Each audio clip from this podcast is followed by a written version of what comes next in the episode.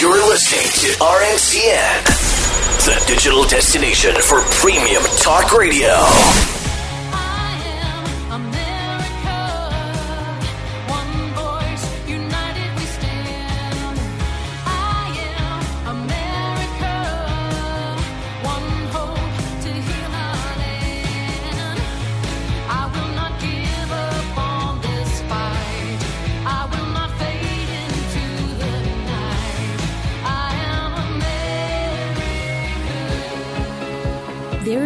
Battle going on today for the heart and soul of America, and the right side must win. It's time for America Can We Talk with Debbie Georgatos. On America Can We Talk, we talk truth about America and why it matters to you. America Can We Talk starts now.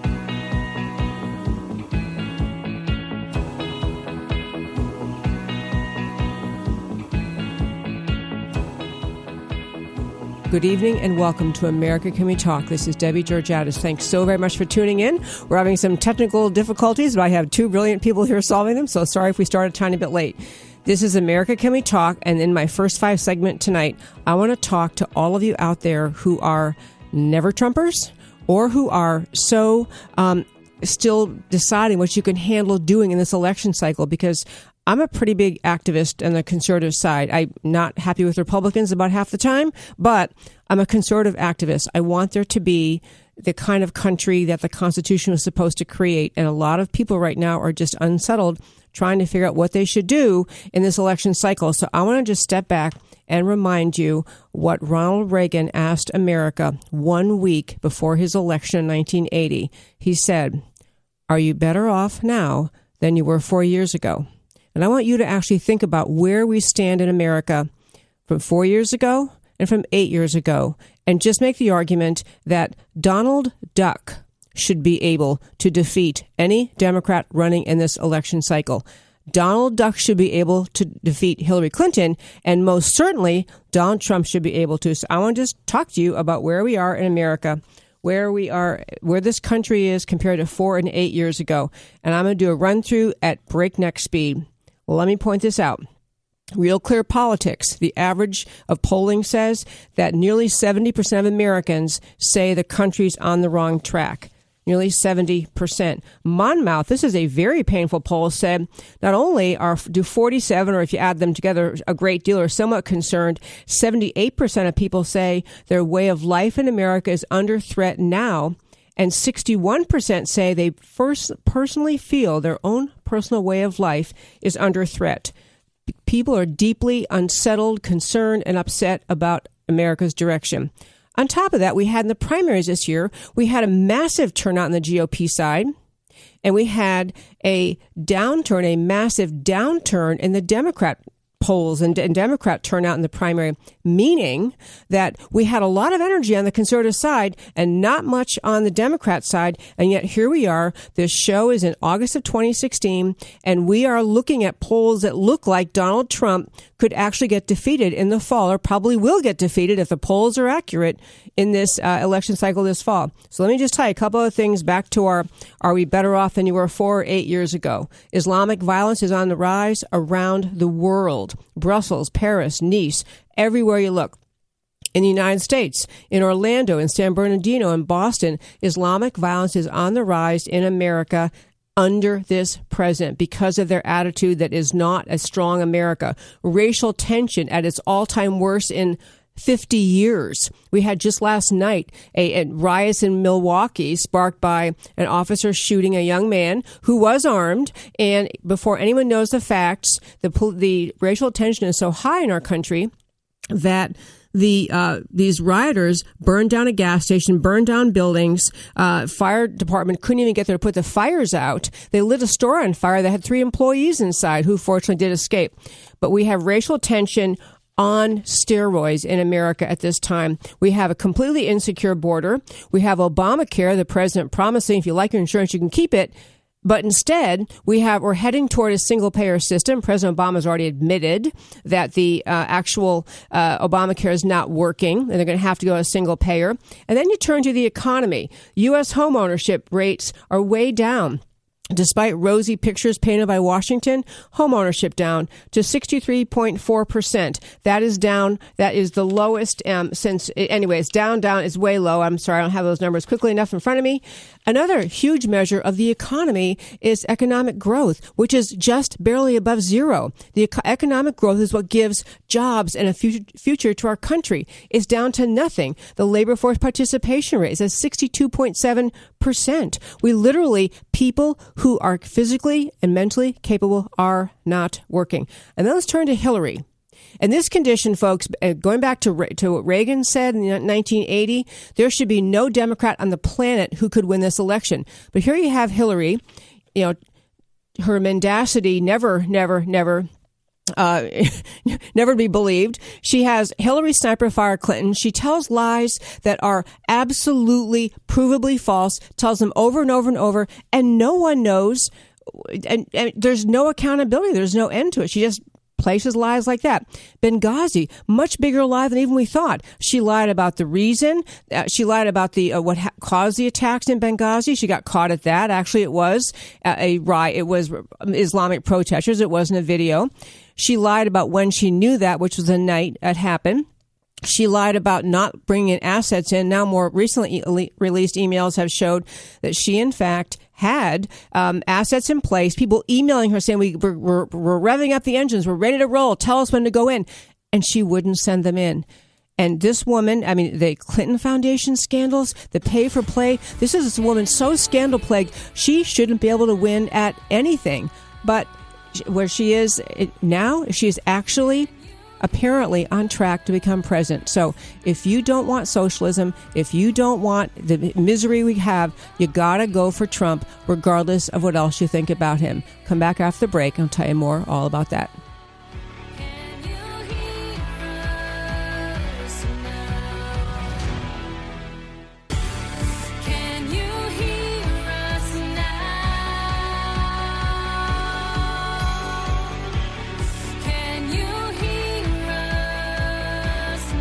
Welcome back to America Can We Ever Talk? This is Debbie Georgatos. You know, I had a um, segment the first hour I was talking my first five, and that's a really important segment to me. I try to hit one thing, and I didn't close in the way I wanted to, so I'm just going to add this point now.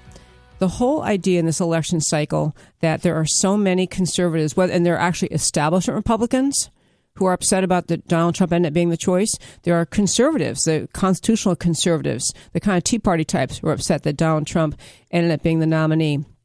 But I want to kind of summarize the point I was making about, you know, Reagan asked, you know, in the year 1980, are you better off than four years ago?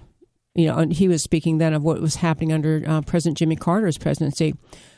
But I want to just say the big idea I want to plant and get people thinking about is just step back from the immediacy of the kinds of things that Donald Trump says that might upset you, the kinds of things that you're unsure about, and just look at, tra- at the trajectory of America. Look what our country, what is happening to our country. Look at the growth in the idea, the masses of people thinking that their purpose in life is to vote for people who will give them more government assistance their purpose in life is to make sure they get increases in uh, welfare of all kinds, food stamps, housing assistance. Look at the picture of America the world sees. They no longer see the city of the shining hill. They no longer see America as a leader, as a standard bearer for liberty. They see us as weak, as lost, as having no roots. And the thing is, folks, Hillary is Barack Obama on steroids. She will continue our path towards socialism. She will continue our path toward a bigger government, more government regulation, more taxes, more government control over industry, more government control of your life, more crushing of the liberties spelled out in the Bill of Rights. Because that's what she thinks government is. It's not, I'm not saying she's, she might be a bad person, but this doesn't make her a bad person. It's just who she is. This is how she sees the role of government. It's how she sees her job. It is to control people. It is to grow the growth, to grow and expand the depth and the breadth of the federal government's control over everything in your life. She will take Obamacare to single payer. You will have the crummy, awful healthcare system that they have in Canada and England and everyone with any money who lives in Canada and England comes to America because we had had up until now the best healthcare system on earth. This is the trajectory our country's on under President Obama. A just a, a miserable economy, no growth. And you think about this idea of home ownership. I want to comment on that. You might say, well, you know, either what do I care? I own a home or what difference does that make? Home ownership is a symbol of economic confidence. Think when you're just out of college. You wouldn't, most people cannot get of college and buy a house. Even when they have their first job, they have to think now my payments are going to be this. I have to save toward a down payment. I have to be sure I'm pretty confident I'll have a job. Because if they don't think that, they won't make the commitment of buying a home. Home ownership isn't just about the fact that Americans are fearful and they're afraid to spend money. They're afraid of the economy in the future. They're afraid that the jobs won't stay because the government is, you know, talk about just a specific industry, anything related to energy is Hillary's openly threatening it. She's happy to crush down and announced she will destroy the coal industry. She announced she will expand controls in the name of alleged climate change, uh, which of which there is no such thing. But she will expand government regulation over uh, all sorts of energy producers. This is a direction of misery and poverty for America. On top of that, she has in a time, and let me just this I didn't get to this in the in the first five, and I just have to say this point. In Germany, the German intelligence sources announced this week they have discovered shock of all shocks. ISIS terrorists within the midst of the Islamic refugees who were brought into Germany. Now, everyone with a with their eyes open has been pointing this out that when you bring in thousands of refugees from North Africa, from Syria, from all over the Middle East, from Arabic countries who are Muslim, you might be bringing a terrorist in. And fi- and you know Angela Merkel, for whatever reason, can't seem to grasp this. But now the German intelligence forces announced, yes, actually, we've discovered we brought in with the refugees a bunch of ISIS people, and so here we are in America we have one guy saying we have to clamp down on this Islamic immigration to America until we can figure out a better way to vet them because we don't want to bring more San Bernardino killers here. And we have Hillary saying, bring it on. Increase by over 500% the number of Islamic refugees will bring to America. Folks, you know what? I have friends who say, don't tell me I have to vote for Donald Trump. I do not have to. And you know what? You don't have to. You don't have to. And I have dear friends who are, I mean, you know, heart and soul, patriotic, America loving, who are just saying, I can barely stand it. And folks, I know because I, as any listener to the show knows, I was not a Trump person. I saw him and I still see him as he's not the guy I wanted. But you have to recognize that big picture direction of the country. Look where Barack Obama has taken us and Hillary will be worse. And you're going to feel responsible and you will be responsible if you don't do, at some point, get on board with the idea the goal in this election is to stop Hillary. I, I will say some good things about um, about Donald Trump throughout this show tonight. We'll talk about his pluses, his minuses, things he said. But this is, folks, this is like America uh, under under siege uh, from the American left, from internal forces, and you can't choose someone who's already in that army. You can't have her. So, okay, I'm going to turn now. I, I want in this segment, and I still have, uh, apparently, I have no time. My, my thing is not working. I can't tell if I have any time left. Um, the clock's not working here. I don't, okay. Um, okay, we're having a funky time with our clock tonight. So I can't tell how much time I have left um, in this segment. I have seven minutes. Okay, I have seven minutes. Okay. Oh well, I'll try to fix this clock here while I'm talking to you. But anyway, what I wanted to turn to was the um, uh, three minutes. Okay. We're a hard time with our clock here tonight, but it's great to be here. Okay. I want to turn to briefly and just mention the Clockboy case. Okay. There I have it. Three minutes and 23 seconds. Okay. You may have heard, and America heard, when uh, in in the great state of Texas, in a school district in Irving, a, a boy brought to school something in a um, kind of a briefcase-looking thing that looked to any normal person like it was a homemade bomb he brought this to school, and um, in his and, and, this child was Muslim. His family's Muslim, and he brought to school, and it caused alarm at the school. And the long and short of it was, he acted coy when he was asked, you know, what is that thing? What is that? Well, he finally, you know, later in the day, but or, uh, first thing in the morning, he told one teacher, but later in the day, being questioned, he was coy, he was non-responsive, and Shockingly, a public school thought they ought to take action when a student brings something to school that looks like a bomb and doesn't want to answer your questions about it. So the case went on. Long story short, it turned out this boy had made, and he didn't really make a homemade clock. He bought a clock at a Radio Shack type place, took it apart, put it back together,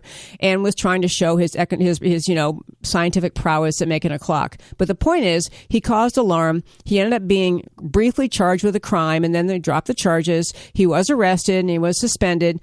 End of the story, and he never went back to that school anymore. But this young man has now filed a lawsuit lawsuit. People, the short term reference to this case is the Clockboy case. But this young man moved to, with his family, moved to the country of Qatar, went into, um, stayed in Qatar, uh, went to school there, but now they're back and they have filed a lawsuit for millions of dollars against the school district in Irving.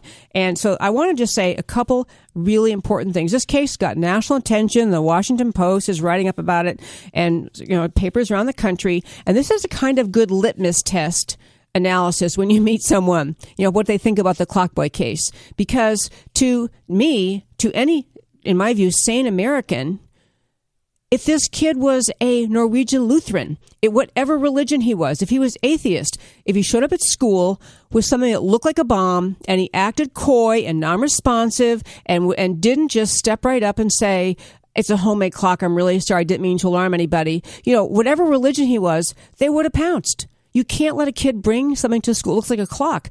But on top of that, this boy's family, instead of what any normal parent would do, would say, Oh my gosh, I'm so sorry my child upset the school. I'm so sorry I got people concerned. You know, he loves playing, put, putting things together. You know, I'll make sure next time he calls ahead, make sure.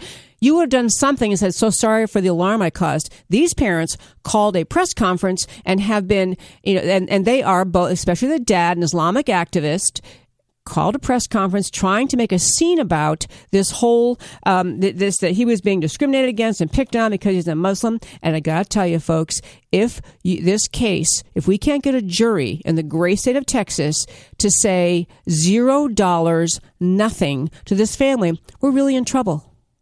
Because the litmus test part is if you hear those facts and you think, gee, that poor child, here he was, so creative and so clever, and he got picked on by these irrational people. Folks, we have to be able to use common sense in America. So this case is going to go on and on. This is the um, this Muslim uh, case has been written up. But I'm going to tell you one more thing. Um, about it in the next segment. But coming up the next segment, we have a fabulous guest joining us, Nonie Darwish, who was a former Muslim, now Christian, going to tell us all what she knows about the comparison of two religions. Don't go away.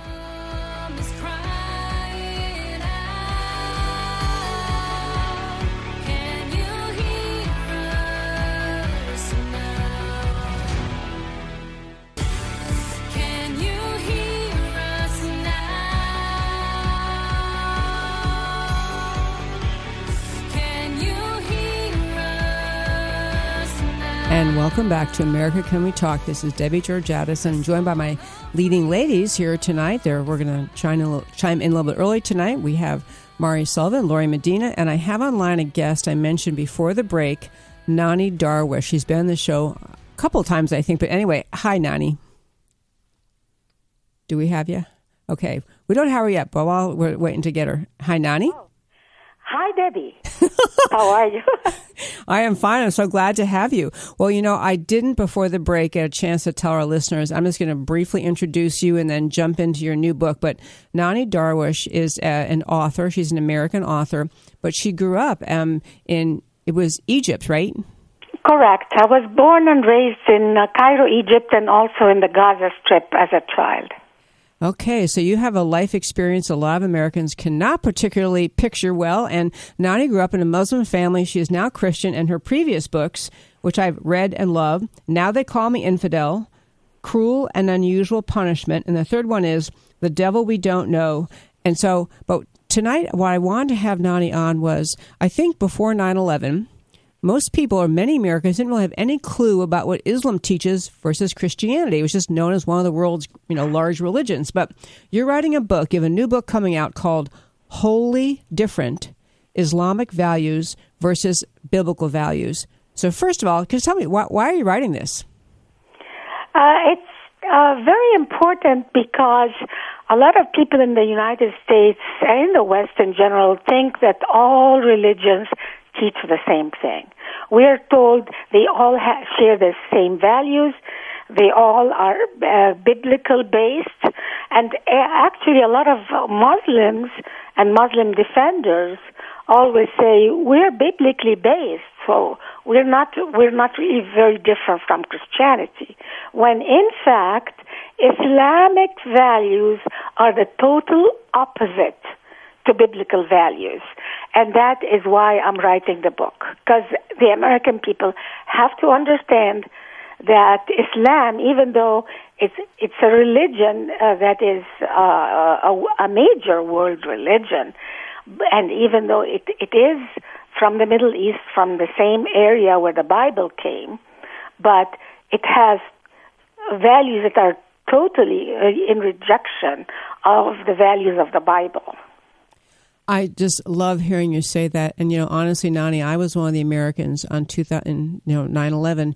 I really, beside taking one comparative religion class in college, I didn't know much about Islam, and it's always explained in very kind of neutral terms. You know, they just have a different uh-huh. name for God, and it's Allah. But I think over the time since 9 11, more and more Americans have tuned in, basically wondering why are all these um, Muslims so angry? Why are they killing people? Why are they committing um, jihad? Why are they doing what they're doing around the world? So you're just in a perfect position, perfect seat to describe Islamic values versus biblical values because you now actually know about both of them. So, you know, I, I have a very long list in front of me, but what can you, if you, uh, if you would, just tell about one or two of the really big differences between Islam and Christianity? A major difference uh, is the concept of jihad. In the Bible, uh, Jesus, uh, God of the Bible, uh, says that vengeance is mine. He never asked Christians or Jews to take, uh, to be God on earth and take vengeance on his behalf. Uh, but Islam does. And this is a major a major difference.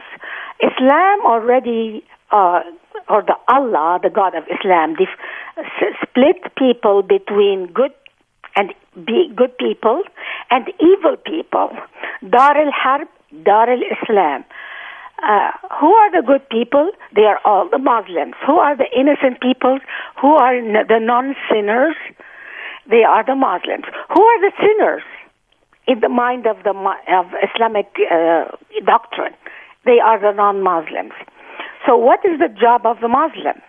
The job of the Muslim is to punish the non-Muslims with their hand, but God of, of the Quran tells them, it's not your hand, it's really my hand, so don't feel guilty about it. It's my hand, and I'm using you to kill and either convert them to Islam or kill them. And this is the theory of jihad. This is the truth, and this is the crux of the problem of Islam.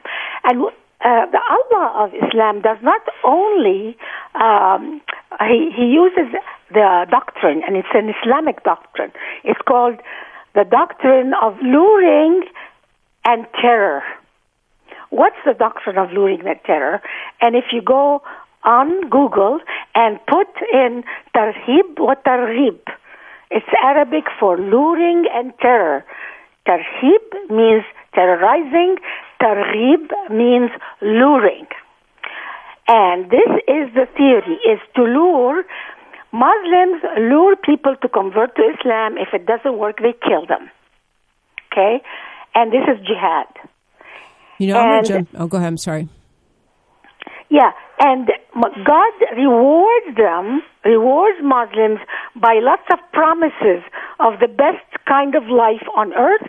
And if they die, they are guaranteed heaven and their sins are for totally forgiven. It doesn't matter what they do. If they have violated all the Ten Commandments, if they have violated every everything dear to to life, even if they never uh, prayed or done all the requirements by Islam, the Islamic prayer and fasting and all of all of that, they are totally given heaven uh, without question. So Muslim men are completely devoted to to this idea in their mind of the heaven of Islam, which is full of all these sexual and luring and flesh pleasure. Islam has a very flesh kind of pleasure. Called paradise, the Islamic paradise. And a lot of Muslim men believe in it. In, in fact, it's it's unbelievable how they believe in it. Uh, is to me sometimes I, you know, we all doubt is there really a heaven and a, uh, and a hell? Uh, we we do that and we try to try understanding. In in Islam, there is no doubt. There is no doubt. They are following the the luring so much, and then they use the terror. So uh, so this is this is the crux of the difference between Islam, which Allah gives Muslims the right to do the vengeance on His behalf on earth. Okay, Nonie, that is so. You know, your this show, America Can We Talk, is in North Texas. Other places, but it's in North Texas. It's a so it's a, a place where probably many people listening. We aren't Christian, and um, you know Catholics and Christians and all, and and our Jewish friends listen. So we, I think a lot of people just they do assume that many religions probably have same some of the basic ideas, but what you just described reminded me of something my husband had pointed out about Islam, which is you know what kind of religion paints heaven as a place with 72 virgins as though the result of a good life live, in salvation is is is sexual pleasure. It's just the opposite of what of it, and and actually I'm glad to have you confirm that. That is but it's just the most opposite kind of thinking than you would find in, in um, any other religion I'm aware of. It's amazing. It's not just that. It's sexual pleasures with not your wives. Your wives on earth are looked down upon there are there are some um, uh, hadiths in Islam that says, "Oh, you're going to have much better than your wife." All these wives, oh, forget about these wives. You're going to have seventy-two virgins. So it it has no respect to the wife. In fact, Islam, for the sake of the number one value in Islam, is not the family, and this is another section in my book. And by the way, my book is not religious. I'm not. Uh, it's, it's a comparison between the values of the books of Islam, between the Bible. What what are the values? Because you can be secular in America, but you have biblical values. You don't want to kill. You don't want to steal. You don't want the Ten Commandments this is something shared in in Western culture, whether whether you're secular, religious. So these values are very important for Western people, regardless of whether you're religious or not. And that's why I have to speak and tell and tell uh, the West what are you, what's at stake here. Oh my gosh, we are speaking with Nonie Darwish. This is Debbie Georgatos and America Can We Talk? And I have my leading ladies here. We're going to chime in the next segment. Mari Sullivan, Lori Medina. Nonie, please hold on during the break because I want to ask you a few more questions about Islam. And then I want to turn and ask you a few things about this Clockboy case that has come to light in um, Texas. I'm sure you're aware yeah, of. So, of course. Come back right after the break, folks.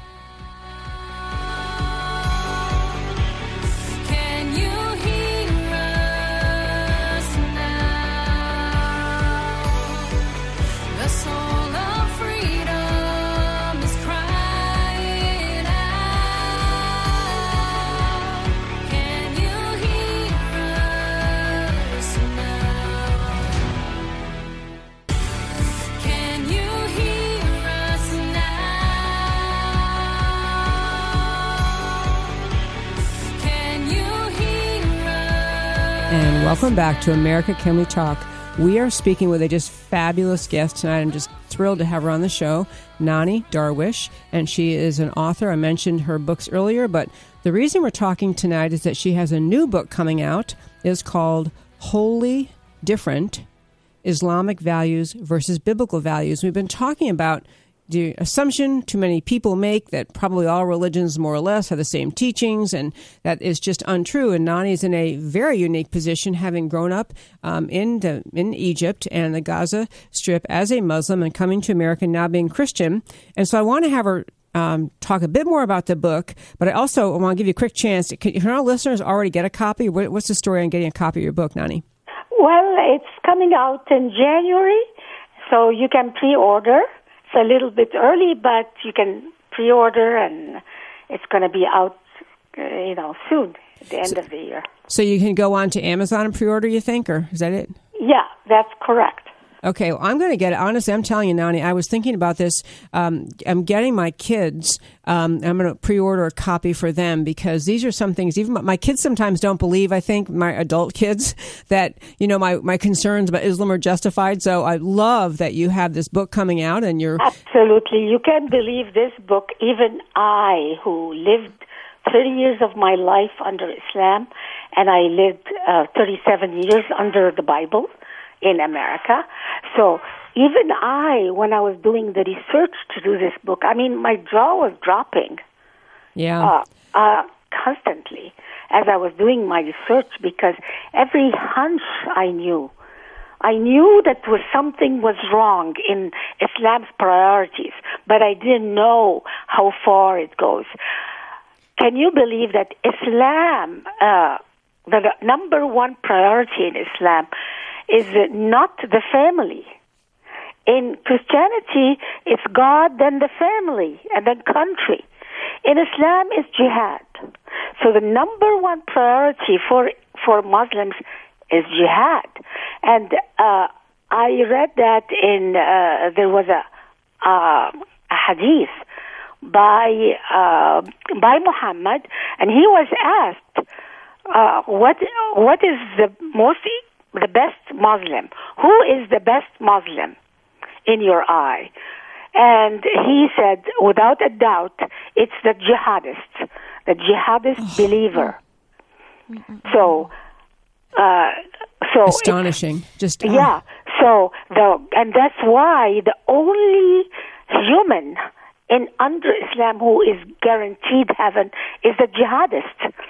So most Muslims don't understand that there is a conflict between va- family values and the jihad values. They have no clue that they are living not under family values, they're living under jihad values. And even these laws, it took me a while for me to really uh, f- figure them. Um, for, for instance, the the uh, uh, you know the number one priority of Islam, uh, like I said, it's it's not the family, it's jihad. And it's, when hey, Nonie, Nonie, this yes. is Lori. Um, I appreciate so much you making the distinction between uh, the Bible and the Quran. Um, you know, something I find interesting. I'm a Christian, and uh, I find interesting with these what I refer to as a man-made religion, Islam, that in this man-made religion they seem to always repress women, and that they're you know uh, the oppression of women is is such a central part to me of Islam. Um, you know, my question is to you: Why do the women continue to live under this oppression? And secondly, why do women in America particularly Hillary Clinton and leftist women believers like herself, why are they friendly with Islam if this if if this is what the Quran teaches of this male domination and this oppression of women? This question, eh, I have a whole chapter on it. Excellent, excellent. Islam, because it ha- it it you know, jihad is the most important thing in Islam, and because jihad is the most important thing, everything has been sacrificed for the for the for jihad, the purpose of jihad. The family was sacrificed, and the woman and the sacredness of marriage, one man, one woman, has been sacrificed in Islam. In fact, Islam, the number one enemy of jihad, is the woman. And that's why the woman in Islam had to be oppressed. Why? And I discovered that I did so much research, and I'm so happy you asked this question. Why is the suppression of women necessary in Islam? Mm-hmm. The reason is because a happy married man who loves his one and only wife will not go do jihad. Mm. Wow. That's such a He will wow. not go do jihad. So mm. the woman became became by nature of the jihad doctrine the enemy number one of Islam. Mm. And uh, uh, so this is something that I discovered the link. The link is in so much literature in Islam that the woman had to be completely destroyed as evil in the eyes of man. Mm. Nonie, can I ask a question? This sure. is Mari. I'm so interested in your pointing out that the family is not a real value in Islam. Which you know, is, you see these pictures of these kids, it, it, little jihadis who are five years old, and their moms are saying, "Get out there and be a suicide bomber." Can exactly. you shed some light on that? Exactly. I have a whole chapter explaining exactly why this is so. And there is an, a section about Islamic feminism. What is Islamic feminism? Who is rewarded? Who are the women rewarded in Islamic society? It's not the most devoted mother who loves her kids and they, she doesn't want to send them to jihad. That's not the woman who's respected in Islam. The women who are respected in Islam are the ones who stand in front of the camera and say, I gave four sons to jihad. And I am ready to give the rest of my kids I personally lost my father to the jihad. And I, I was only eight years old. And I saw, after his death, in the funeral, people congratulating us that he's now in heaven. He's a shaheed in heaven. Yep. We it broke my heart as a child. And part of why I'm doing what I'm doing now is I want I want America to know. Very important. Thank it you. Is. Thank we're, you. Yeah, we're talking to Nonie Darwish, and she is the author of a new book coming out, Wholly Different Islamic Values versus Biblical Values. I want to switch if we can, and, and I just can't thank you enough for spelling out those kind of things. And I, I would just say that notion of a mother thinking that she's a, she's doing anything good by encouraging her child to commit jihad. This is so contrary to the maternal instinct, so contrary to the nature of men and women. It is anyway, but that's what I just think. But I want to leap forward because we always run out of time, and I love talking to you, Nonie. So today, here here in the great state of Texas, we have a lawsuit that's been filed by a young boy who was attending school in Irving, Texas, and he brought you know the, the clock boy case. He brought this. Mm-hmm thing. Uh-huh. Okay, so I guess the first thing I wanted to ask you was um, we have talked about before this idea of civilization jihad. This idea that jihad isn't just to, I mean, it is what you're describing, but they will, jihad can take many forms, including just completely undermining American society, our civilization. And so, do you see this lawsuit by this young man, this boy, and his, it's really his parents putting it, him up to it, but do you see that lawsuit as a part of civilization jihad? Oh, absolutely. But I uh, I find that there there are some elements in American society that have already made a compromise regarding Islam. They are uh, there. There is a culture in America that do, that does, that wants to normalize Islamic jihad. So if you find a little boy bringing in a clock that looks like a bomb, and uh, the teacher uh, calls the police. Naturally, she wants to protect her class, and uh, so the, now the blame is on the teacher. Why? It doesn't. Islam is not that powerful. It has not. Uh, it has not given itself this status by by coincidence. I think there are some forces inside America that allowing this boy to do what he's doing, giving them honor to visit the White House, making him a hero instead of being ashamed of himself and uh, for his family to look at him uh, as a victim. Uh, is is just we are breeding our own terrorists in America now. I, yeah, I love that, and I want to jump and say on that note, we have about a minute and a half left. We're speaking to Nonie Darwish, who is the author of a new book, Wholly. I want to be sure they get this name, Nonie, because I just can't. I can't wait to read it myself. Wholly mm-hmm. different Islamic values versus biblical values. But on that subject of this boy's lawsuit and his family's lawsuit against the Irving schools, mm-hmm. it seems to me that even if he loses Mm-hmm. Even if a jury finds for the school and just says mm-hmm. no money to you, mm-hmm. they've still succeeded a little bit with the civilization jihad because the next school is having some incident. The next public official, the next stranger at the airport is going to think, I don't want to get sued. I don't want exactly, exactly, or I don't want to get fired. I mean, we have we uh, things are upside down in America today, and we are getting bit by the the values of Islam. We are we're sympathizing to it.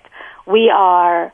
Uh, uh, this is really scary for me because when I came to America, anything like that would would every, you know, America would unite behind it.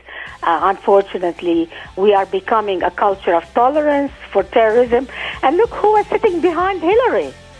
Look at look who is sitting behind her. He was invited by the Democratic Party Yep, he sure was. We're speaking of the father, of the Orlando um, uh, jihadist. So, Nonie Darwish, I cannot thank you enough, not just for your call tonight, but for the books you write, for your bravery in speaking out. You have to be unpopular in some Muslim circles, I'm going to guess, for exposing what you're doing. So, I just want to thank you for your efforts so much, and thanks for calling in.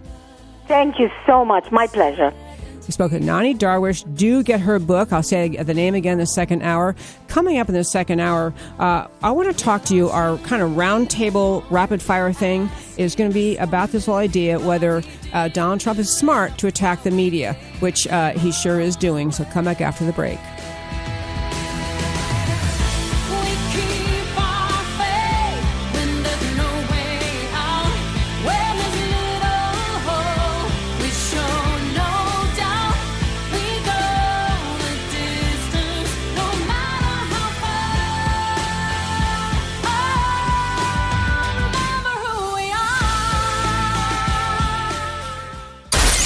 Listening to RNCN, the digital destination for premium talk radio.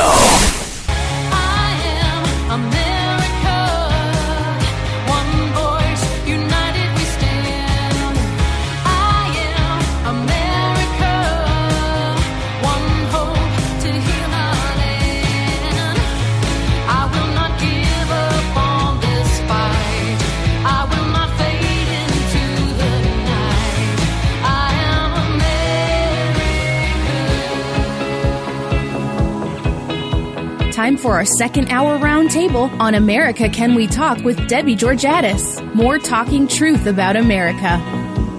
And welcome back to America Can We Talk. This is Debbie Georgatos. I'm joined by, by, my leading ladies in the second hour tonight, Mari Sullivan and Lori Medina. I want to thank again our guest in the last hour, Nonie Darwish. And I meant to spell her name for you D A R W I S H. She's a former uh, Egyptian Muslim. She is an American Christian now. She is speaking from the heart and from her own knowledge about the profound differences between Islam and Christianity and the kind of society they create, the core beliefs that really we're seeing played out in this world of jihad uh, as we're all watching around the globe. So, but in our second hour, as our listeners know, we always have our roundtable rapid fire. And this week, we have had just an amazing uh, flurry of media about Donald Trump's campaign. Is he doing well? Or, or, you know, in Hillary's campaign, how are the numbers looking?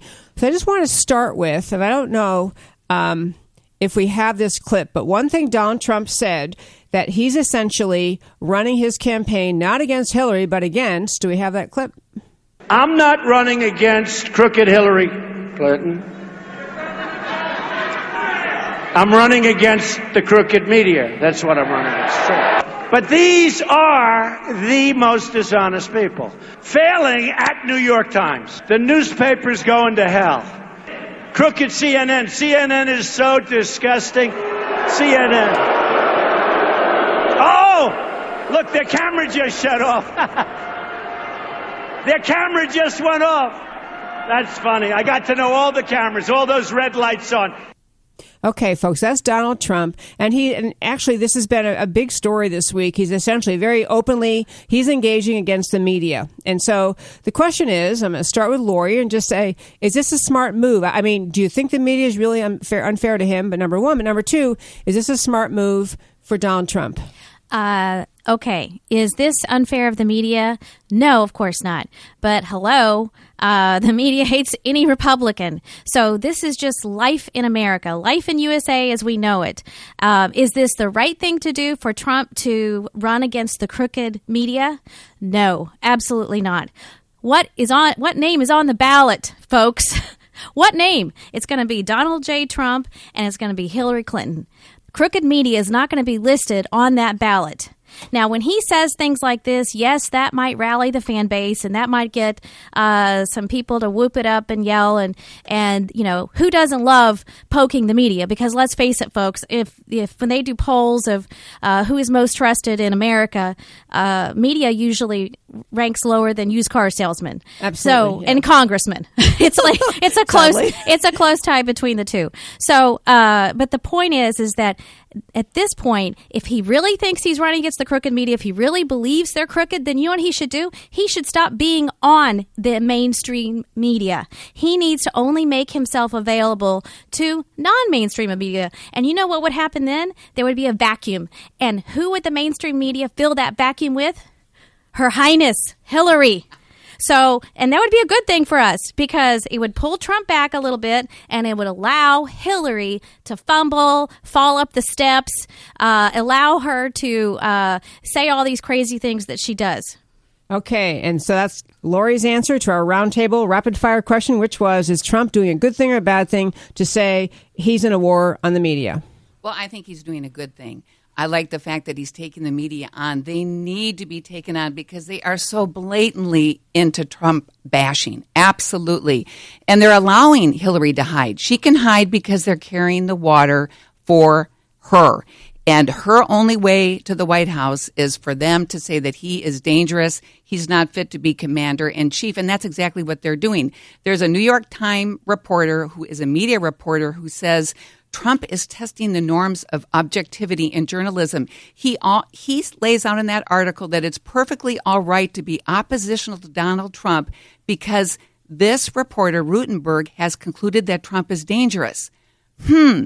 Can you be oppositional and objective? I thought the New York Times mantra was all the news that's fit to print. Their new mantra is all the Trump bashing that we can print every day and twice on Sunday because we've got to get corrupt Hillary elected, yes, he needs to take on the media.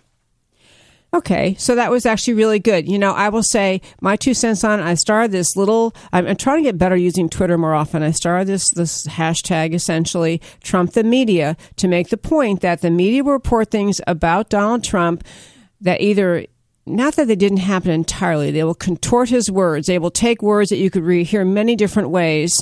Uh, a recent example being, you know, that Donald Trump said essentially that Obama and Hillary are the founder of ISIS. Well, you know what? Everyone knew what he meant that you know their their political decisions, their foreign policy decisions, allowed for the creation of ISIS. He didn't really mean, and everybody knows he didn't mean that they you know had a club meeting organization, created bylaws, and created the ISIS. But the media went nuts for a week, and frankly, some really disrespectful Republicans piled on.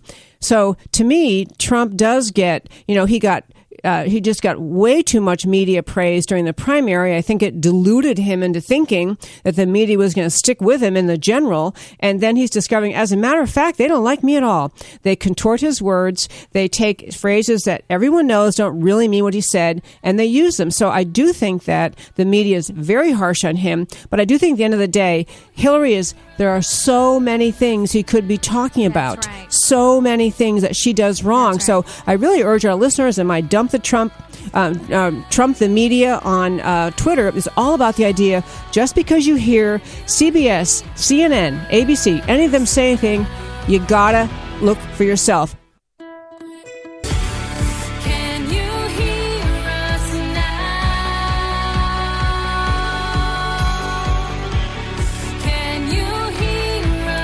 And welcome back to America Can We Talk. I have my leading ladies, Mari Sullivan and Lori Medina. And we, if you think we sound wound up on the air, you should hear in the breaks. Actually, it's almost better or worse. I don't know. Maybe I don't want to hear in the breaks, but you know, here's the big, uh, I think, confusion or or just disagreement that I think a lot of people are having this conversation. And it's basically this.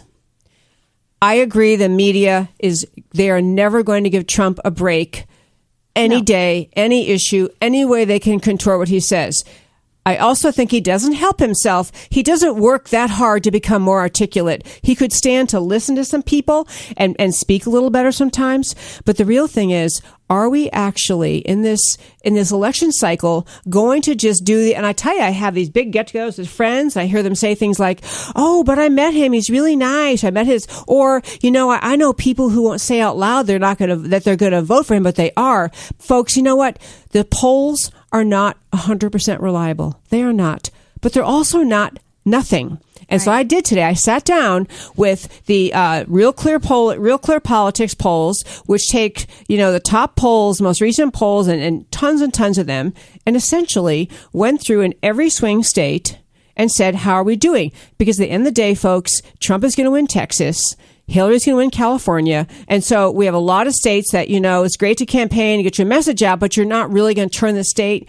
You can argue about that number, but it's about 11 states who are going to decide this. And in those 11 states, some of them have many more electoral college votes than others do. So they matter more. And in those, I, I, I'm saying all this because I think that Hillary Clinton will be devastating for America. We cannot have four more years of Obama's you know, kind of slow slithering down the path to socialism, a weak American foreign policy, a failure to defend our people, our culture, our religious freedom, a failure to defend the rights spelled out in the in the Bill of Rights.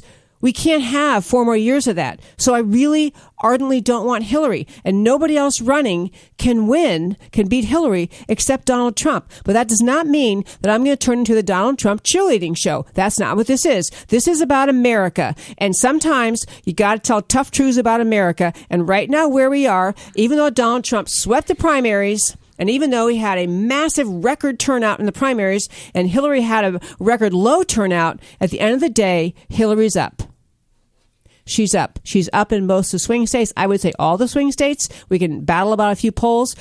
The question is not to ignore that. It is what do we do about something? Turn Lori right. first. Then so uh, um, okay, Mari first this time if you want. So what do we do about that? Well, I think uh, the, the major issue with Trump is he is ambiguous. And so when he gets up there and talks to his crowds, he says things that are not uh, completely developed because that's his style. His style is very one on one. I'm talking to uh, this group of people and we're on a roll, and he is very charismatic and he connects with people. So it's very conversational. That is totally new. He's got a whole new way of messaging. And what I find so interesting, I have never seen such a visceral, mean, vicious media attack this guy every day. Well, like Rush said, if bashing Trump were an Olympic event, the media would win every medal. And that's so true. So you got to take the media's polls with a grain of salt. I really think that uh, Trump is tightening up from what I've seen, and I've even seen him ahead in uh, uh, Ohio. He's tightening up in Florida, Georgia, some other states that are very important swing states. And we have to look at what happened in England with herding, where these pollsters got together and got a certain result that they wanted. And what was the outcome of the 2015 election in Great Britain, the Conservative Party won. What happened in with the Brexit? They're leaving the EU. None of these were predicted by polls. The spread in the the Brexit vote was four percent. So I'm just yeah. saying we have to be very, very suspicious. And you know, my advice to Donald Trump would be: I like your conversational style. I like your the way you talk to people and are so passionate and want to talk truth to people and realize that political correctness is hamstringing our ability to solve problems. But what the media is going to do is they're going to take what you say and completely use it against you. Like, did anybody actually believe that Trump said Hillary should be assassinated? I didn't. Oh, that was one of the absurd ones. Sure. I know. They, they twist everything he says. Well, okay. So, uh, you know, the, these polls I guess what irritates me about these polls is the fact that four years ago with Romney, I so desperately wanted to believe with Romney that the polls were all wrong, that they were all wet, and that Romney was really ahead because I thought, how could our nation again elect this horrible man, Barack Obama? Um, I, I just couldn't wrap my head around that concept. And so the only reconciliation for me intellectually was that the polls had to be wrong. Well, guess what? They were right. Um, so I- am not going to be the poll fool this time. I'm going to watch these polls. Uh, I tend to believe these polls. Um, and the reason I believe these polls is because basic campaign things Trump is not putting into place.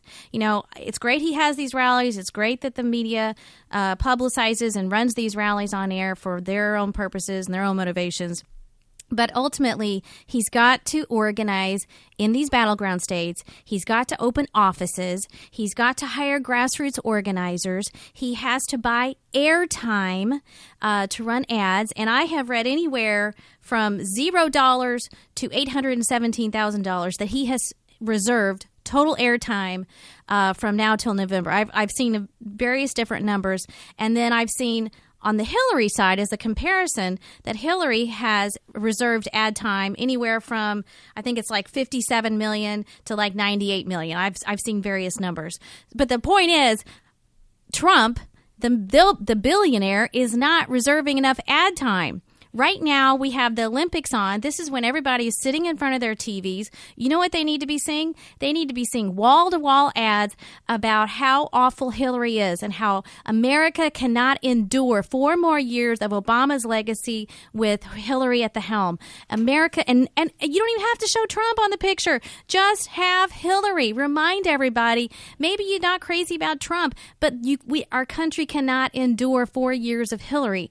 That's what should be running on air right now in the Olympics and wall to wall from now until November. And you know, he kept telling us he was rich, so you know, Donald, you need to open up your wallet and start spending some money. I'm ready. Well, he you know the other raised- thing. Um, hold on, let me jump in one second here, just to say on this whole battle in this election cycle, there are just so many people who got so upset with Hillary, and this is my opening segment, and I'll say it again so upset with the direction of the country, the crushing of the economy, our, our international weakness, our borders are insecure, our debt was doubled and whatever the number was crazy by this president. I mean, America is so ready for a change that Donald Duck should be able to beat Hillary Clinton, and she is a scandal plagued person, and yet the polls are showing Hillary's up. So number one, that means that she is benefiting from the media. They cover for her. They've covered for her from day one. She can say anything she wants. She can do anything she wants. She can look in the camera as she did again recently and say, the FBI director Comey said I didn't lie to the FBI. When you can see she lied to the FBI. We have a clip right now. In both of those instances, um, that D- Director Comey had said that my answers in my FBI interview were truthful. That's really the bottom line here. And I have said um, during the interview and in many other occasions over the past months uh, that what I told the FBI, which he said was truthful, is consistent with what I have said publicly. So I may have short circuited it, and for that, I, uh, you know, will try to clarify. Yeah, you know, I, why I wanted to play that is this you talk about, you know, watching the media lying about Trump. You have to watch the way Hillary handles her own things that she's caught at. Hillary said that James Comey said she didn't lie to the FBI. What you have to understand, you have to dive and understand what exactly she means by that.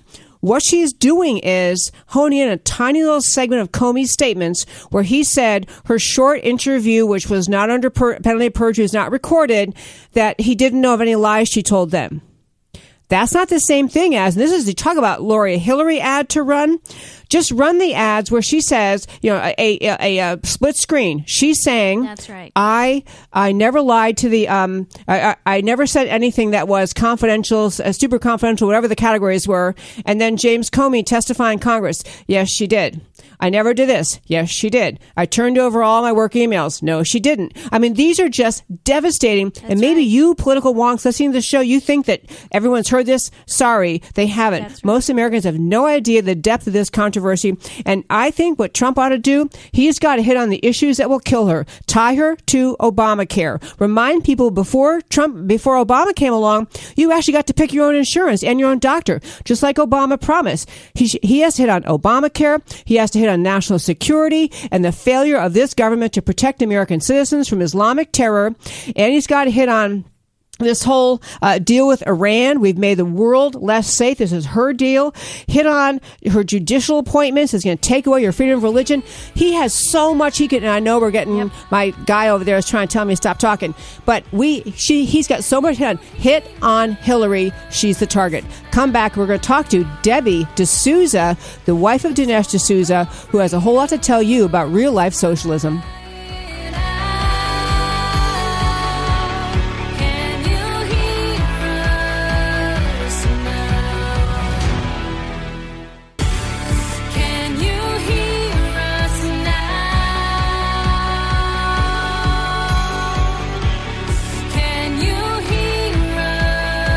And welcome back to America Can We Ever Talk? Yes, we can. This is Debbie Georgatos, and we are joined the second hour. My leading ladies here are Lori Medina, Murray Sullivan, and we have online Debbie D'Souza. Hi, Debbie.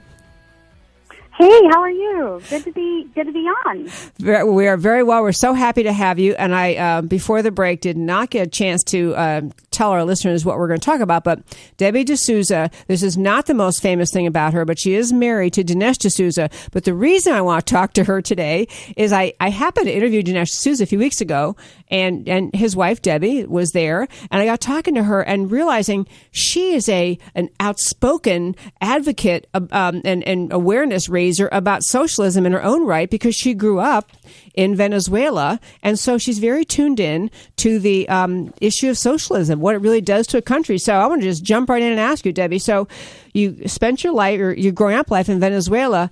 And then we had Chavez come along in December of 1998. So, how has socialism impacted? How has it changed Venezuela? Um, well, let me let me back up before before talking about uh, when he came on board. Um, so I was born in in 1966 in Venezuela. It was a very prosperous country. It was, uh, you know, run by private industry, oil. Um, we had pretty much every amenity known to man. Uh, my father was Venezuelan. My mother was actually uh, American. She was from Texas, and she taught um, in Venezuela and married my dad. So we basically, uh, I grew up there till I till the age of ten, and so um, it was a very prosperous time in Venezuela. And through the years, they basically started uh, going down. I guess uh, a lot of uh, poverty and um, you know what? There's a big echo. I don't. I'm not really sure if it's because of my um, cell phone or or what it is, but Okay, I can tell you, we don't hear we don't hear it this end. I'm so sorry. I don't know if Neil can do anything about that. She's saying there's an echo in the line, yeah, but when I speak, there's okay. Now it's better. Do you have it on okay. speaker? I don't have it on speaker, but now I can't okay, hear it anymore. Debbie, so this we is lose really you. Good. Okay, gotcha. Do you have me? Yes, we do. Yes. Okay. So anyway, so uh, going back to the um, administration, what happened was the the country was uh, was prosperous, but the the center right party, which was COPEI, was the um, the one that was actually running the country, and they became a pretty much corrupt. And so what happened was people were, um, you know, they were wanting some change in the country, and unfortunately, because of that change, uh, a man by the name of Hugo Chavez came on, and he uh, basically preached hope and change uh, people were fooled by him because he he said that uh, he was not a socialist, and uh, even my my own grandparents voted for him. Uh, they, you know, he he he lied to the to the Venezuelans, uh, saying that he would never nationalize anything, and that was pretty much the first thing he did. Um, but uh, but the tactics, basically, I I in '99 was uh, was when he came into power, and one of the things that uh, compelled me to actually start talking about it even before you know uh, Obama in our country was was the fact that I was noticing a a very very similar pattern with the left in Venezuela and the left in the United States, mainly primarily by their tactics and their policies. So, um, so basically, um, you know, they they use climate change legislation, uh, the ultimate control under the guise of saving the planet. They used um, anti-obesity campaigns to control what people ate.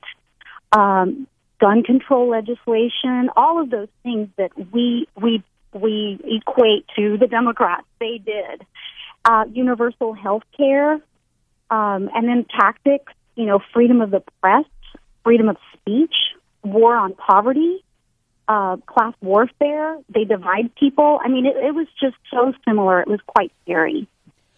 Okay, I can hardly write notes fast enough as I'm listening to your answers, Debbie. We're speaking with Debbie D'Souza, who spent a part of her childhood in Venezuela and uh, is followed the situation in Venezuela as the country has been sadly and, and badly transformed by socialism. And we're talking specifically, though, about the tactics used by the original, uh, the Hugo Chavez, who was elected in December of 1998 and became the head in 1999. But the tactics used to sell his ideas, he swore he wasn't a socialist. But you just listed a bunch of bullet points that are exactly what the American Democrats say today. I'm leaving Bernie Sanders out of it. Allegedly mainstream Democrats. Absolutely. And you know, the really funny thing is when I tell other Venezuelans about that, they're like, no, that can't be. And I'm like, okay. So Hugo Chavez absolutely loved, love, love, love Jimmy Carter. He loved the Clintons. He, he, he was not really sure about Obama, but he liked him. He hated, hated, hated Bush, Bush Senior, uh, W, and, and Ronald Reagan. So when I tell him that, I'm like, why is that? Why do you think that that's the case? Why do you think Hugo Chavez did not like the Republicans and absolutely adored the Democrats? Could it be because they share the same ideology? and so they were like speechless. They just don't even know what to say. But uh, but basically, yes, Debbie, they um, they subscribe to the same tactics. They love to divide people. Uh, you know, in Venezuela, I don't know if, if most people know this, but Venezuela is is primarily made up of of just a, it's a it's, it's a culture like ours. It's multicultural. People come from came from Europe, Africa, uh, the Orient, um, the Middle East, and so um, Hugo Chavez kind of liked at the beginning to to pit people one one against the other, claiming racism, claiming uh, class warfare, you know, demonizing the rich um, you name it. And and so yes, when I talk about that, people are like, wait a minute, that's what the Democrats do. They they and they demonize the right like like it's our fault, and they do the exact same thing in Venezuela. I am. I'm honestly. This is a rare thing for me to say. I'm almost speechless because I can hardly believe what you're describing. I mean, it's funny because in America, just as one example of things you you talked about, people hear climate change and they are concerned about it and they assume the government's acting in good faith and they just really are concerned about climate. And, you know, conservatives have been saying for years, no, it's a vehicle to take control. It's a vehicle to, vehicle to crush liberty, to crush. And you're saying it's oh, exactly what Chavez did. I, am blown away. Okay. Absolutely. Oh my gosh. Okay. Well, I want to turn and just, I, I, am Venezuela because I frequently mention Venezuela on my radio show because I'm trying to point out that what Bernie Sanders and frankly the American Democrats stand for is socialism. And look how miserable, miserable it makes you. I wonder if you did you see this story that the Venezuelan government is actually talking about forcing Venezuelans to work on farms because of a food shortage? I mean, oh just, yeah, oh yeah. It's not surprising uh, because basically they um, so so Maduro, who's the now president, I should say, uh, you know, Hugo Chavez, as many people know, uh, passed away in 2013 of cancer. And so Maduro was his vice president and he took over the country. And um, so um, anyway, he uh, he is he's crazy and he was a very very uneducated man. So you can imagine a left winger with no education. So he came in, deadly company. Yeah, he came in and started you know, just making all these decrees and, and declarations, and that's just one of many. Um, you know, basically saying that people have to farm if they want to eat, if they want vegetables, if they want, you know, uh, fruit, if they if they basically want just your your basic goods, um, because there is such a shortage in Venezuela. People, you know, I, this just it broke my heart. I saw a a um, uh, an article about people actually eating domesticated animals, dogs and cats, yep. because no beef. And and I couldn't even believe it. My my aunt, I still have family in Venezuela, and, and my aunt um, has talked about that a little bit, but she lives out in the country, um, and she's in her 80s.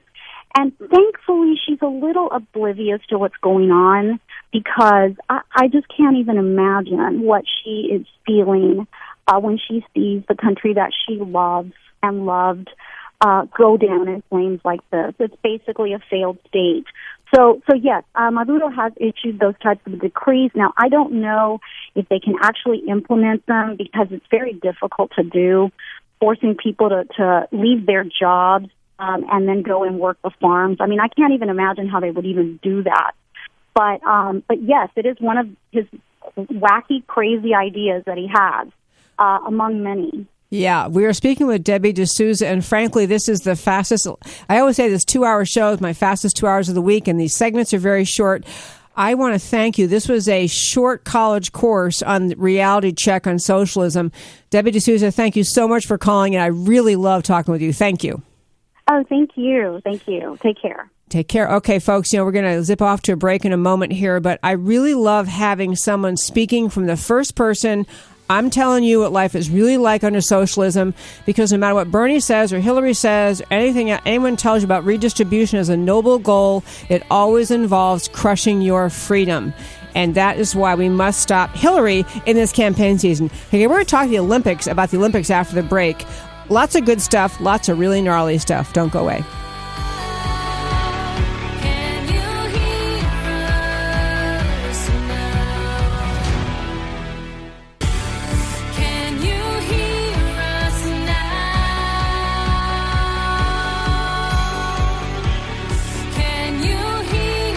And welcome back to America Can We Talk. This is Debbie Georgatos.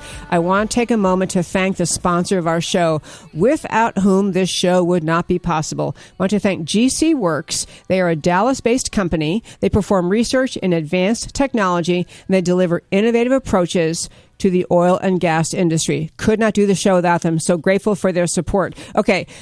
The music, can you hear us now? Oh, I was thinking when it was playing, it's like, uh, you, it's too bad you couldn't hear us on the break. Because here's the problem two hours a week is not long enough for all we have to say about America and everything going on. I mean, I have to throw out, you know, 99 out of 100 stories to, to decide which ones to speak about every week. So I want to turn back and talk to, we want to go back a little bit to Donald Trump and talk about the, um, you know, that what I was trying to say in the opening segment is you have to step back, look at the big picture in America, the trend. We can't stay on this path. We have to change. The only avenue to prevent Hillary Clinton from continuing America's slide to socialism, weakness, ruin, and every other ugly thing is Donald Trump.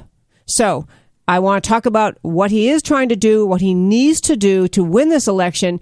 And Mari was, she listened to his economic speech is one thing. Plus, she was also talking about something. You'll go ahead and say what you were saying off air. Well, his economic speech was excellent, and uh, one of the things that is so apparent is I'm sure you heard Hillary's so-called Freudian slip about raising middle class taxes. That's going to be a real good campaign pitch for her. Let me tell you, in our subpar economy, and she will not even pledge that she won't raise middle tax classes and taxes, I should say.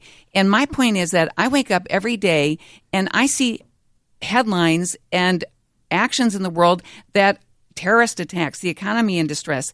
And Hillary is a disaster. The reason we're waking up in chaos every day is because of Obama's leadership and Hillary's leadership. So I just want to say that I think Obama, I think Trump is making great strides in getting the positive message across that will get him elected because 70, 70% of the people in this country know we are going in the wrong direction.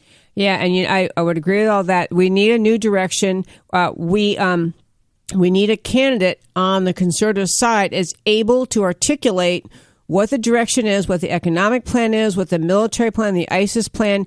He and then he needs to be on the money talking about Hillary and her record because to your point, Mari, I think so many Americans honestly you almost hate to turn on the morning news or turn on your Twitter feed or turn on your computer or look at the because you're going, where's the next uh, you know attack on a police officer going to happen? Where's the next Islamic terrorist attack going to happen? What happened last night? People are tired of it. They want to feel safe, and everything is la- you can't blame every single thing in the last eight years on President Obama, but the overall picture of where we are in this world, where America is, is a direct result of the political ideology of the American left. It's a result of their weakness, their failure to appreciate America's greatness and uniqueness, their failure to stand up for it. It is their worldview, their socialistic worldview. They're they're just utter antagonism with everything America stands for. This is why we are where we are today because of the views of Barack Obama and Hillary Clinton. So if we're on the wrong track, you got to get on the Trump train. I don't like him. I didn't vote for him. I didn't choose him, but he's the only vehicle we have. And on many issues, he's saying a lot of good things we he may need to work on his tactics and what Lori's pointing out about you have to have he's got to be getting into the swing states more he's got to get set up his programs his his campaigns his workers his whole setup has to be more structured. And you know he's but uh, honestly he's he's saying a lot of things that America that he said in the primary that people want to hear. I want America to be great again strong again. I want to free he's saying those things but you know what? Right now he's not he's not doing well enough to get to the average Joe who's not going to sit through and listen to his economic speech. They're not going to listen to speeches at rallies. They got to hear some bullet points and they got to hear the danger Hillary poses. But we're going to, we wanted to switch because it is the week of the Olympics. We want to switch gears and talk about a little bit of the stories of the Olympics this year. America's obviously, um, uh, what, I can't think of a polite way to say. It. We're just doing great over there. We're just uh, we're getting a kicking um, butt. Go ahead and say it. We're kicking. I never say that expression, but we're kicking, We're uh, rear kicking ends. butt. Okay, but Lori had a couple. There were great stories, kind of shining about what America's all about. Lori was going to tell you one. Well, you know, I was just excited to talk about this little Simone Biles. Uh, you know, four foot eight dynamo, arguably one of the greatest gymnasts ever lived. And she's from Little Spring, Texas, our fellow Texan. Yay. Yes, exactly.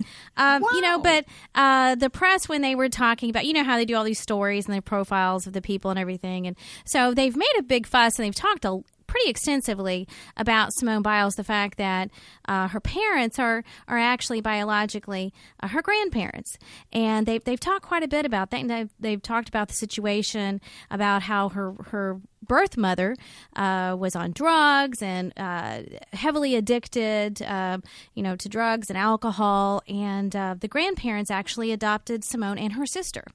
And so the press has made a big deal that the grandmother and grandfather, they're not really the grandfather and grandfather. They're really just their mom and, you know, mom and dad, which is so awesome. But I, I the point I wanted to make tonight, Debbie, was that if the American left and if Planned Parenthood and Hillary Clinton had their way, Simone Biles would not be winning gold medals in the Olympics right now. Shouldn't be here. Simone Biles would not be alive.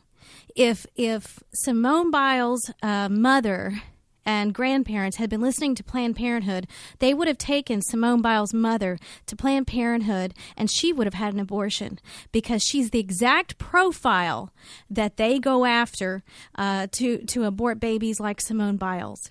Yeah, Uh, you know, low a- a- income, low black, income, drug black, addicted. drug addicted. That's right. And you know, th- the question is, what other Simone Biles have been aborted? How many other children that could have achieved such greatness like Simone Biles that were aborted? Yeah, it's a great thing. You look a person in the face. In fact, we have we all three of us have a dear friend who's. Um, whose uh, presence on earth is a result of her mother having a, a liaison with a married man. And and you know the mother was encouraged many times to abort. And you know she said no i'm going to go forward and, and have this child. And now this woman is a peer of ours a friend of ours. And um, you know look at a person an adult with all the skills and talents and qualities and you think that that was that was you know someone thought of that at some point as just a choice and, and a choice a mother made but it was a life. And That's right. yeah it, it's really very precious. Well i was going to comment on the olympics Olympics, um, you know, I'm just, I, I love watching, of course, I love watching America win, but I also love kind of the reflection of um, the goodness of America and all these young, sweet faces. And I mean, just imagine, I mean, our son, you know, our youngest one played college basketball, and that, just that little bit of athleticism involved years and years and years of, you know, um, I mean, there was a t shirt I saw once that said, um, my girlfriend is basketball. I mean, basically, I have no time for social life. All I do is go to camp, uh, and then I go to tournaments, then I go to camp. I mean, so these people live their lives to, to and this is, I love about the human spirit. I want to be the best swimmer, whatever it is, gymnast. But other things I saw at the Olympics, I wanted to mention because I think it's really important a reflection of where we are in this world.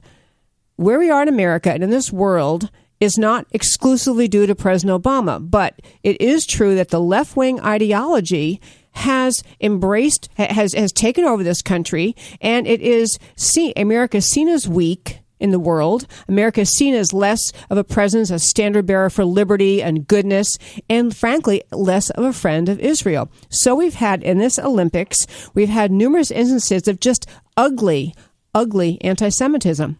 Anti Semitism is on the rise in Western Europe. They don't perceive an America that cares or cares enough about Israel. And in your in this uh, in these Olympics, we had the Lebanese Olympic, the entire Olympic team from Lebanon, who were on the bus from the hotel to go hotel to the site where they're do, they are going to have their events, and they were supposed to share the bus with the Israeli um, team, entire team, and the Lebanese wouldn't let the Israeli team on the bus. I mean, block the doors, push the doors, block the windows, would not ride on the same bus. Now, I think personally that the entire team, the Lebanese team, should have been just kicked out, sent home. Yep. There have been numerous other instances like that. One involving, I think it was judo, one of those uh, yeah. style of competition where it's a one to one person, and it was a, um, a male um, event. Sweaty Egyptian. A Saudi Egyptian? Uh, no, a sweaty Egyptian. Sweaty Egyptian. Okay. gonna, okay. So an Egyptian guy um, was involved in this, and he was in, in the judo match against an Israeli who handily defeated him. And the the custom is in the judo world, in the Olympics, you finish your event, you stand up and you shake hands. This guy from Egypt would not shake the Israeli's hand would not shake the hand of a Jewish man. And the Israeli was fairly, I mean, you know, he wasn't obnoxious, but he really, he didn't just kind of stick his hand out and walk away. He, he followed him a few steps, held his hand out, and the, and the Egyptian wouldn't touch him. And so back to our guest, Nonie Darwish, talking about how people raised in Islam view the world, how they feel it's their job to commit jihad how they feel it's their job to kill anyone who won't convert. Among the main things that you have to understand if you're going to be supportive of this this, um, this pro-Islamic ideology of the American left is that Islam teaches profound hate of all Jews you should read Nonie Darwish's book, many others. They're taught. We have one minute, 45 seconds. Laura, no, something. just real quick. For all the millennials out there listening, that is a real example of racism. Not these trumped up things that the leftist uh, lefts try to tries to convince you of. That's real racism. Oh, it is. It's so ugly. And it's really important to understand, as Nonie Darwish was telling us, Nonie Darwish was saying, jihad and all this violence that is coming from Islam, it's not people perverting Islam. It's people following it. Mm-hmm. It's people following the teaching. So you're seeing this played out even at the Olympics. Well, I wanted to mention that story because I think the Olympics, I, you know, people around the world tune them in. They're so exciting. And, you know, we're jumping up and down, clear, cheering for swimmers and all that at our house. And I'm sure eh, around the country we were. But it's a reflection. The anti Semitism we're seeing there is a reflection of world thought of the countries they came from, the governments they came from, and this was okay in their view. They're not worried about going, getting home like the American team would be worried if they came back, if they treated someone like that. They would know they would be in trouble with American people, probably with the American Olympic Association. Those other, they're not worried about that. In fact, the Egyptian guy, there was some journalist who wrote about him, said, Oh, yeah, you know, he's smart. He would have been in trouble if he had shaken his hand if he had shaken the hand of a Jewish man. So, you know, folks, we're about out of time. This is America Can We Talk. I want to urge you to follow me on Twitter at Debbie Can We Talk.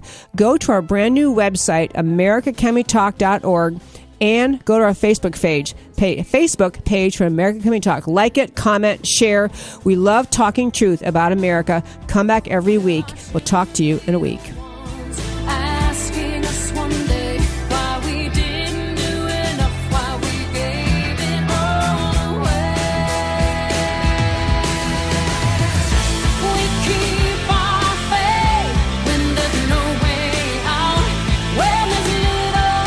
Thank you for listening to America Can We Talk with Debbie Georgatos. To learn more or to contact Debbie, go to americacanwetalk.org.